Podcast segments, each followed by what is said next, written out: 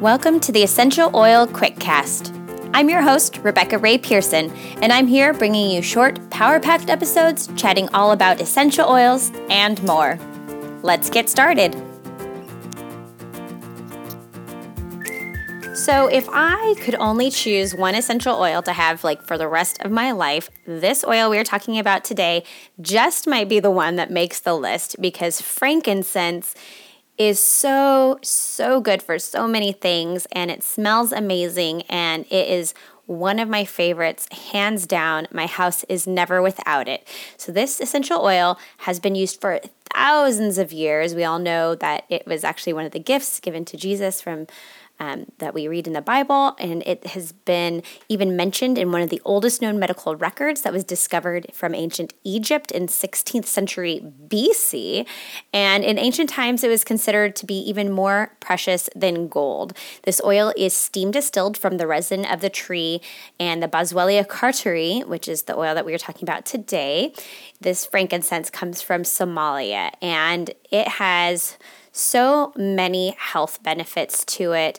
Not only is it good for overall wellness, it's also great for skin health and so many things. So it has some constituents in it like alpha pinene, limonene, go look those up. But the most amazing thing about frankincense is this family of compounds called incensole acetate. So it's I N C E N S O L E. And go look that up online. There has been tons of research done from like John Hopkins University and other universities all over the world looking at how this incensole acetate actually is activating channels in the brain and nerve circuits and receptors that actually help produce feelings of calming. So, I don't know about you, but I need that. And I was introduced to this essential oil in my premium starter kit. It is one of the 11 oils you get, which I think is just fantastic. And if you want more information about how you can grab your whole starter kit, get all those amazing oils, including that bottle of frankincense, go visit my website. It's RebekahRaePearson.com and you can get more information there. And I will get you all taken care of and get you that bottle of frankincense. And here are some ways that you can use it. So, let's talk first about how good it is for the skin fine lines and wrinkles it can help with. You could put it straight on your face or add it to your favorite moisturizer. You could even create a DIY serum or make your own facial toner. So, if you're someone who loves DIY recipes, using some frankincense in your recipes to put on your skin, even like a body butter, perfect. So great for that. It's also great to use on your body for meditation or prayer time or yoga practice because it has that calming and grounding effect to it. Um, also, if you're just feeling stressed out or feelings of anxiousness, frankincense is the first one I grab when I'm feeling anxious. I apply it on my forehead. You could apply it around your hairline. Um, on your chest is great because the aroma it gets up there into your nose. Um, or even like I'll put it on my fingertips and then massage it onto my scalp. It's really great on the head, especially because I know it's activating those parts of the brain and everything. I'm like, yes, get on my head, get into my brain, and help me with those feelings of calm that I need right now. Um, it's also great to support overall wellness. You can apply it down the spine on its own or with a carrier oil.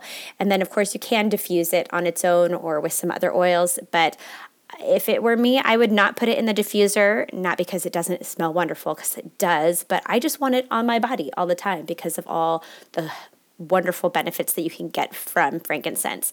Now, when it comes to frankincense vitality, what's great about this is that you can get the vitality oil from Young Living and it supports healthy cell function in your entire body. So you can drink it, add it to water or tea. It's not like the best tasting, but it's not like gross either. I actually enjoy it. Super good to add a drop into like your shot of Ningxia for the day.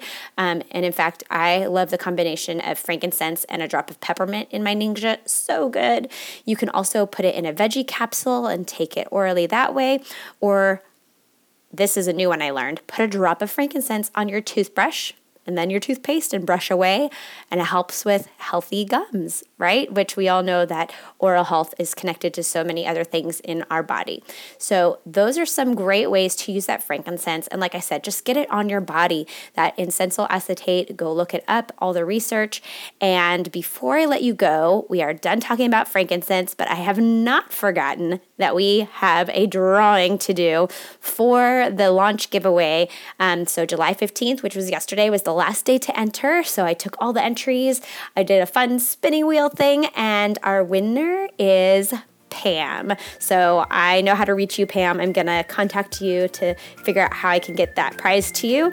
Um, thank you, everyone, for entering and supporting. Don't forget to subscribe, share, leave a review, and I will chat with you soon.